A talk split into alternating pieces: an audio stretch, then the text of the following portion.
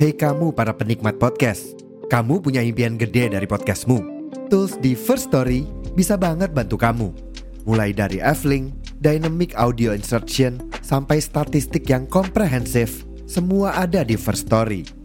Gak ketinggalan, kamu bisa monetisasi podcastmu lewat iklan dari First Story Ads yang bisa kasih kamu penghasilan dari setiap place podcastmu. Yuk gabung sekarang dengan klik di firststory.me. Sekali lagi, di firststory.me. Mari kita bawa mimpi podcastingmu menjadi kenyataan. Ya, walaupun ugly win, kemenangan kemarin berhasil untuk membawa Inter lolos ke babak 16 besar walaupun masih belum tahu nih bakal jadi juara grup atau runner up ya. Hasil semalam juga memastikan Inter lolos kembali ke Piala Dunia Antar Klub 2025 ya. Dan di musim baru nanti formatnya berubah menjadi 32 tim. Jadi sepertinya akan lebih menarik dan lebih menantang nih untuk tim-tim dari Eropa. Nah, dari 32 klub itu nanti akan dibagi ke 8 grup seperti Liga Champions juga terus dua tim teratas lolos ke sistem gugur. Gue mau bacain juga klub-klub lainnya yang sudah resmi lolos ke Piala Dunia Antar Klub 2025. Ada Manchester City, Real Madrid, Chelsea sebagai juara Liga Champions kemarin. Terus ada Flamengo dan Palmeiras dari zona Amerika Selatan. Wydad Casablanca dan Al Ahli. Terus Al Hilal dan Urawa Reds. Ada Monterrey, Seattle Thunder sama Leon. Terus ada Fluminense dan terakhir Inter yang baru aja kemarin memastikan lolos ke Club World Cup 2025.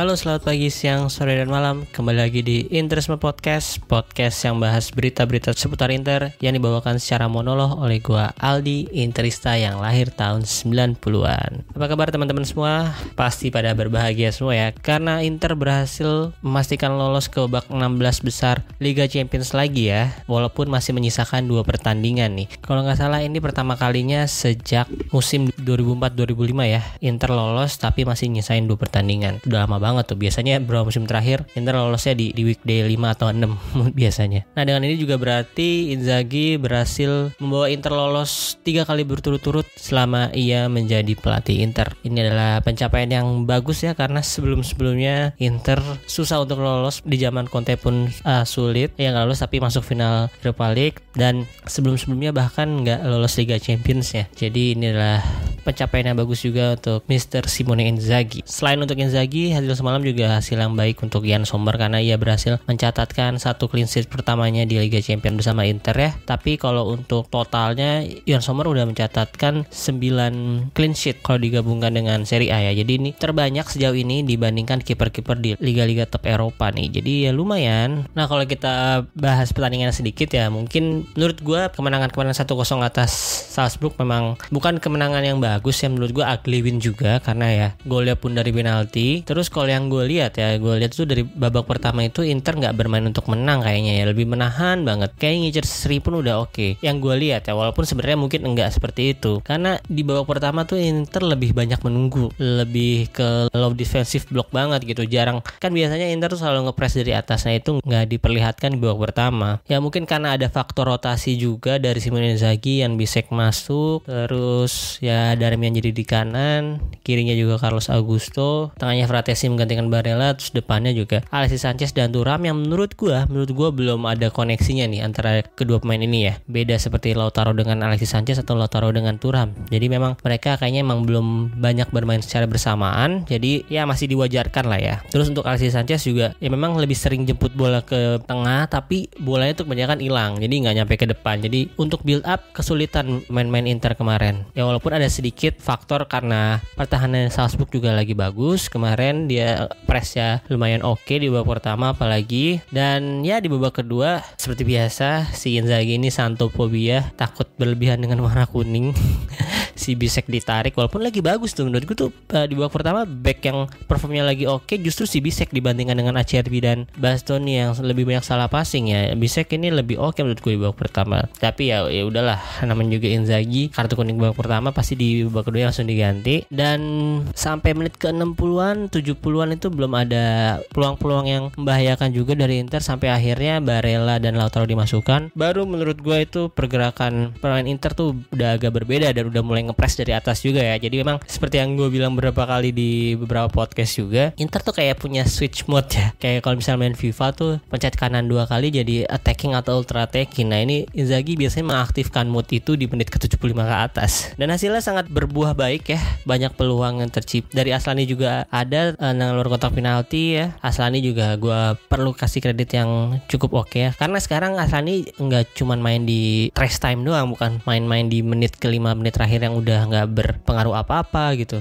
Kan dulu kan biasanya dia main ke, ketika udah unggul margin 2 gol baru dimasukin. Nah ini kemarin ketika masih seri ma udah dimasukin. Terus ketika uh, pertandingan sebelumnya waktu lawan Roma baru unggul satu gol belum belum aman-aman banget itu udah dimasukin. Jadi Roma apa Atalanta ya gue lupa juga. Tapi intinya jadi dia udah punya peran yang cukup pentingnya di squad Inter sebagai uh, penggantinya atau substitutnya Hakan Calhanoglu yang bisa memberikan dampak juga ke permainan tim Inter. Yang sebalik lagi ya dengan masuk ke Lautaro Barella lini depan lebih berbahaya. Lautaro punya beberapa peluang, Barella juga ada dan akhirnya tendangan Barella uh, mengenai tangan pemain Salzburg menjadi penalti. Untungnya Lautaro berhasil menceploskan bola ke gawang dengan baik ya. Sebelum penalti gue udah udah was-was sih. Gue yakin banget itu Lautaro bakal nendang ke kiri bawah.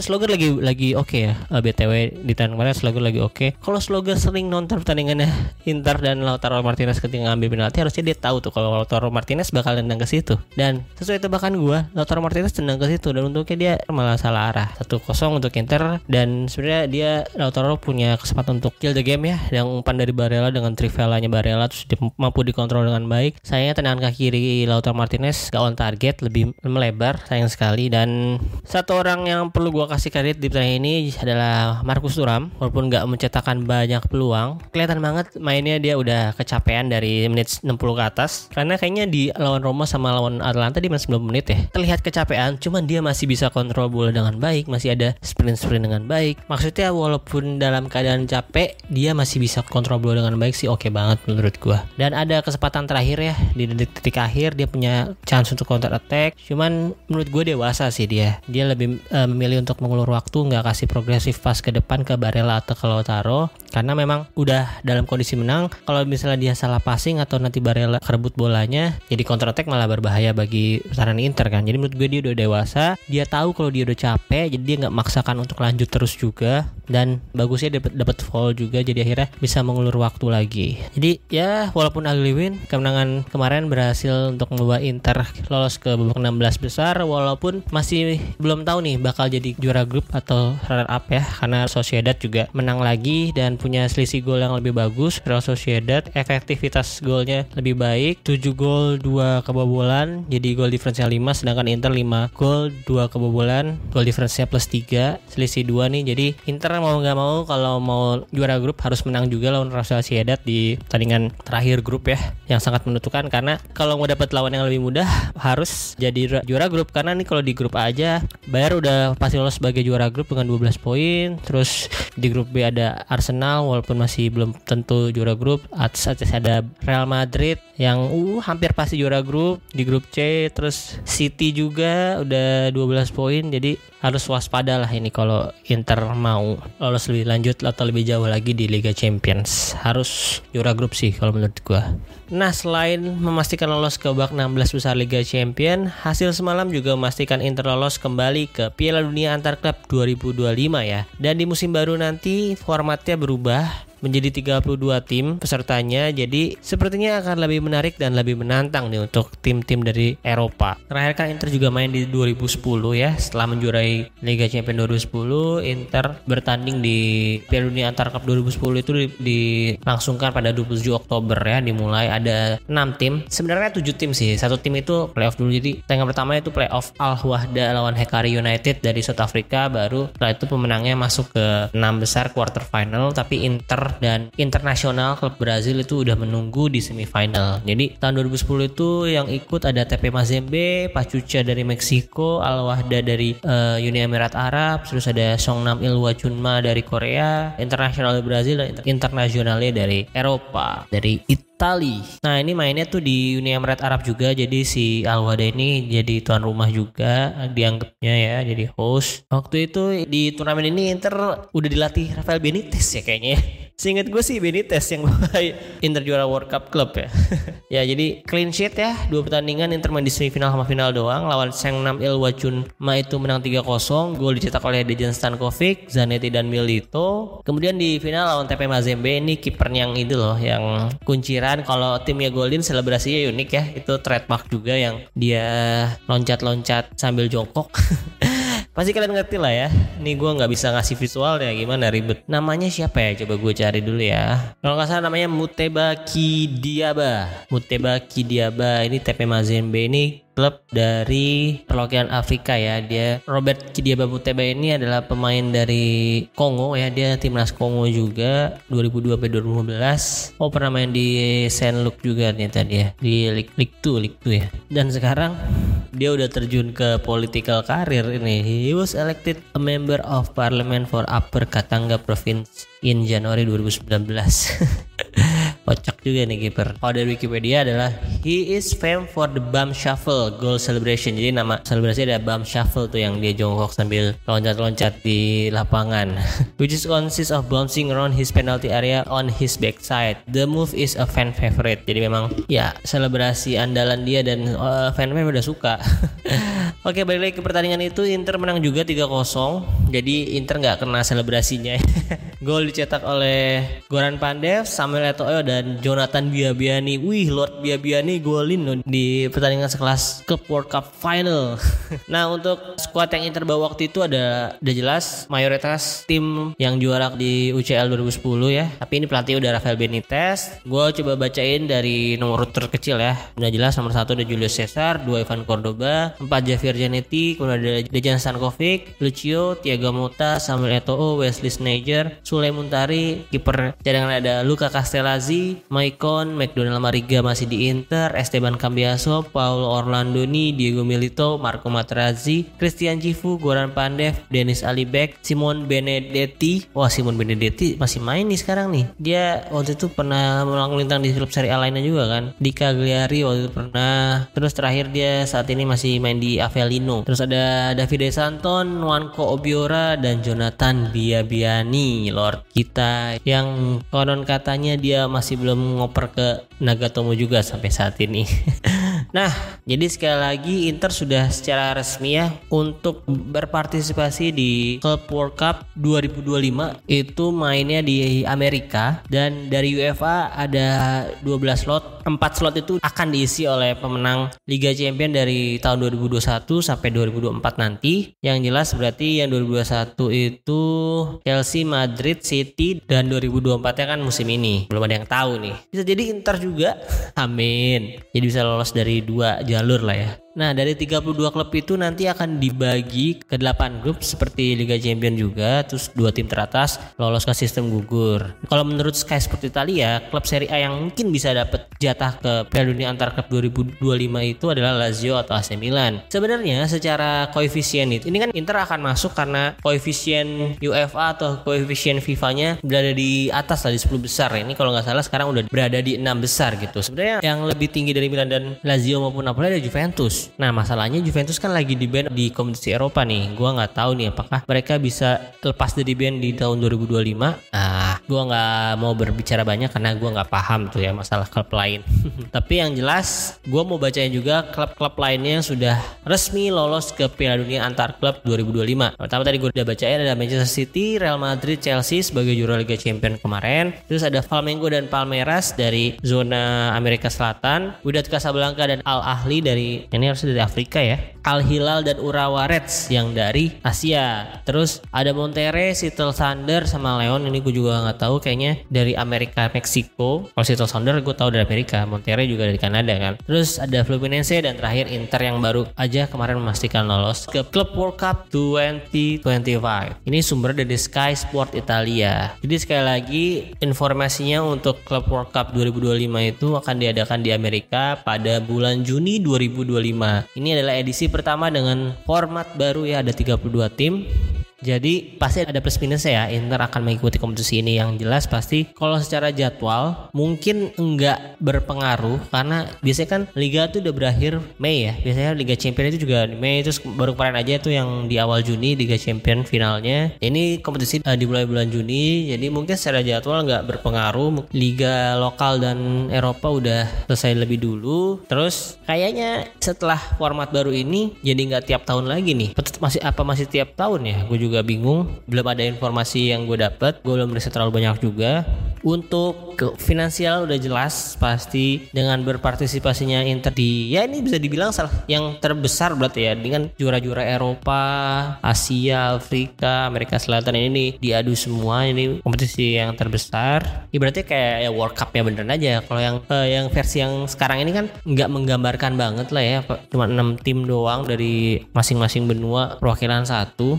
Terus ya juaranya tiap tahun hampir pasti dari Eropa. Gue lupa tuh yang pernah dari Brazil tahun berapa gue lupa. Hampir tiap edisi dimenangkan oleh tim Eropa mau itu siapa. Selain finansial udah pasti exposure rights dari TV terus penjualan merchandise harusnya bisa lebih dapat lah keuntungannya Inter dari situ. Apalagi ini pertandingannya di Amerika ya. Salah satu negara dengan basis penggemar sepak bolanya yang lagi naik nih akhir-akhir ini. Apalagi dengan ada Messi kan. Dan daya beli mereka kan tinggi banget. Jadi hal yang baik lah untuk Inter bisa lolos ke Piala Dunia ini. Mana nih Al Nassr dan Inter Miami? Masa kalah Ronaldo sama Messi? Nggak main di Piala Dunia kalah sama Lautaro Martinez? Ya mungkin itu aja kali ya untuk pembahasan episode kali ini. Dan karena ini gue akan upload hari Sabtu atau Minggu tanggal 11 atau 12 sebelum pertandingan Inter lawan Frosinone gue mau membahas sedikit preview dulu. Udah lama nih gue ngebahas preview nih. Jadi Inter akan bertemu Frosinone di kandang Inter ya di Giuseppe Meazza.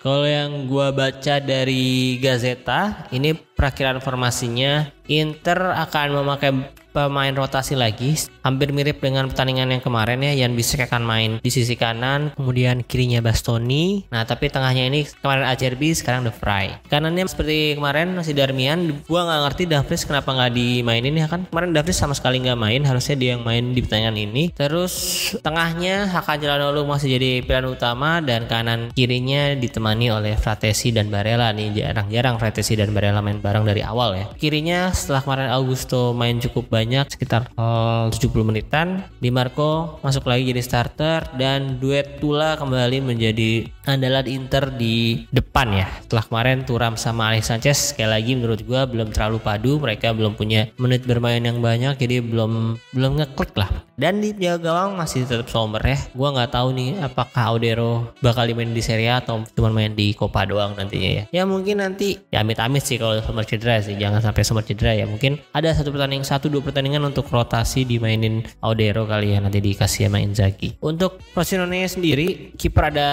Stefano Turati, mereka pakai 4-3-3, backnya dari Lola Okoli, Romagnoli dan Marchiza, tengahnya ada Mazitelli, Barnechea, Renner, depannya ada Sule, Cuni dan Arijan Ibrahimovic yang kemarin bermain sangat oke okay, mereka menang melawan Genoa 2-1 dia cetak satu assist dan satu gol terus Matias Sule juga ketika melawan Cagliari waktu kena comeback juga cetak dua gol ya terus Marvin Cuni juga ini Cuni dan Ibrahimovic kalau nggak salah main Albania jadi temennya di Aslani nih lagi oke okay.